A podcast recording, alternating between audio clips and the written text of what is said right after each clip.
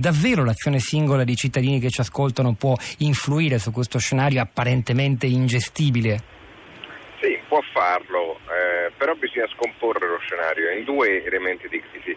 Il primo è quello del cambiamento climatico in atto e ci torniamo fra un minuto. Il secondo, vorrei partire da lì, va un po' rovesciata la cosa. Sì, non c'è la neve eh, oppure l'acqua non arriva, ma eh, non dimentichiamoci che noi facciamo un uso sconsiderato della risorsa acqua. Questo conta molto, eh. lo facevano già notare, vedevo dei messaggi. L'uso e lo spreco dell'acqua nel nostro paese, che è un paese ricco d'acqua, ma nel mondo in generale, perché la disponibilità di acqua per abitante ci sarebbe, sarebbe mh, enorme al mondo, eh. avremmo quasi 8.000 litri a persona, nonostante i 7 miliardi di persone che ci sono teoricamente disponibili. Però poi in realtà eh, viene sprecata moltissimo. Adesso sono, so, eh, faccio dei, due esempi al volo. I prati all'inglese, se si chiamano così, ci sarà un motivo. Non c'è motivo di averli in Italia. Costano acqua. Gli impianti di golf costano acqua. Gli impianti di irrigazione artificiale e di, di innevamento artificiale durante l'inverno sulle Alpi costano acqua. Quelle cose lì sono sbagliate Dunque, al di là del cambiamento climatico, la prima cosa su cui dobbiamo agire è il nostro uso sconsiderato della risorsa acqua, non tanto l'uso potabile, eh, poi quello è il 18%, è soprattutto l'agricoltura che ne spreca assai.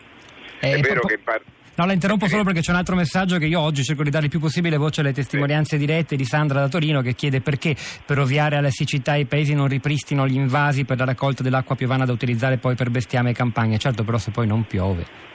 Eh no, quello certo, non, come si usava in tanti paesi, si fanno queste diche temporanee solo per fermare l'acqua di pioggia, per esempio in India. Però il problema è che se non riconsideriamo il nostro utilizzo della risorsa acqua e non la sprechiamo e non cominciamo a evitare di sprecarla, ripeto, soprattutto l'agricoltura che è quella che ne usa di più e che la paga pochissimo, ricordiamocelo, meno di quanto la paghiamo noi al rubinetto e quindi diciamo in linea di principio non è, non è portata diciamo, naturalmente a eh, risparmiarla, visto che la paga talmente tanto poco che qualsiasi azione di risparmio eh, sarebbe, diciamo, costerebbe di più. Ecco, lì bisogna riconsiderare come noi irrighiamo. Una parte del paese irriga ancora come al tempo dei romani, eh? via il canale, lo porta nel campo, che ci sia pioggia, che non ci sia pioggia, che serva, che non serva, è tutta acqua che viene sprecata, poi non si capisce perché non si usi, non si usi recuperare le acque riciclate, ecco, sono tutte cose che ci dobbiamo domandare prima di parlare del cambiamento climatico, perché questo è una, un fattore importante sul, sull'uso appunto su, su, quanto la risorsa acqua eh, resista. Poi sono, c'è il discorso dei fiumi. Allora, se noi li sbarriamo continuamente, appunto per, magari per creare degli invasi, eh, il deflusso minimo vitale, così si chiama la loro capacità di esistenza in vita, eh, viene compromesso. Quindi più lasci libero il fiume, meno danni fa quando c'è troppa acqua e anche meno ne fa quando l'acqua è poca. Ma tutte queste pratiche io non le vedo messe in atto nel nostro paese. Quello che scrivo nel, nel di ieri è le sappiamo quali sono le cose da fare, ma non si fanno. Perché questo tipo di idee così semplici, così anche neutre, che non significa schierarsi ideologicamente da qualche parte auspicando gli orti urbani in città, fatichi a farsi largo? Spesso questi discorsi, anche quelli che avete fatto voi, vengono accomunati tutti in un gran cesto del buonismo, del eh, così, come dire, quella, quella ingenuo andare contro il progresso, il capitalismo che ha inevitabilmente dei costi. E perché non diventa semplicemente in maniera anche trasversale dal punto di vista politico maggioritario nell'opinione pubblica questo tipo di pensiero? Per due ragioni, una è culturale perché non si conoscono i termini reali del problema e si confondono in un chiacchiericcio di fondo in cui c'è un allarme ambientale un po' vago che riguarda qualsiasi cosa, dall'acqua all'energia ai rifiuti. E l'altro è un punto di vista invece economico, nel senso che non sono per niente neutri questi discorsi, comportano lo spostamento di risorse e l'allocazione pure, per cui c'è chi ci perde in questo, in questo spostamento e non vuole perdere, è molto semplice, per esempio eh, parlavamo del...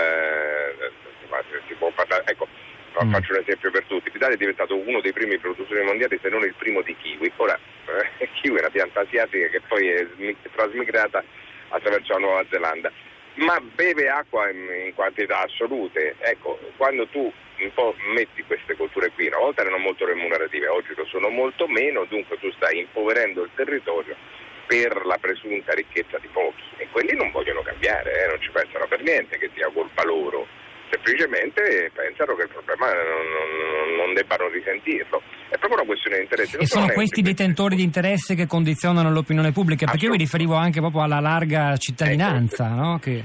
lì si inserisce in un problema di alfabetizzazione scientifica in generale del nostro Paese, cioè parlare di questioni ehm, scientifiche, perché queste hanno una radice scientifica, dunque di dati che, eh, su quali bisognerebbe regolarsi, non è tipico del nostro Paese. Non abbiamo un'educazione scientifica anglosassone o alla francese, per cui quando si parla, so, di temperatura media dell'atmosfera sappiamo esattamente di che cosa si tratta. Preferiamo la temperatura percepita, ecco, a noi ci piace più questo concetto che è, una, che è un assurdo, no? non significa niente, la temperatura è sempre quella, se poi è più umido farà più caldo, ma la temperatura resta quella, tu sentirai più caldo. Noi preferiamo questo tipo di concetti, beh riempiamo la comunicazione, compresi televisione, di questo tipo di cose. Oggi la temperatura percepita è così, e invece quant'è quella vera? Perché è quella che ci interessa.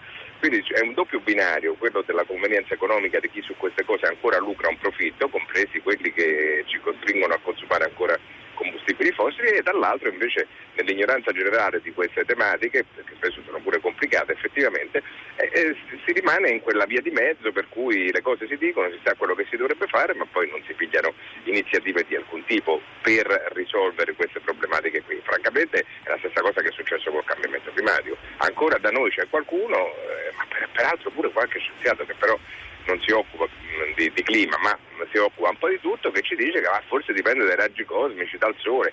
Sono sciocchezze, ormai l'abbiamo capito tutti quanti. Pensate che c'è pure qualche, ehm, qualcuno che pensa che Shakespeare non sia esistito, però insomma il 97% pensa di sì, su chi ci vogliamo regolare e così per il cambiamento climatico. Insomma, ecco un po' questa ignoranza di fondo la paghiamo poi. Eh.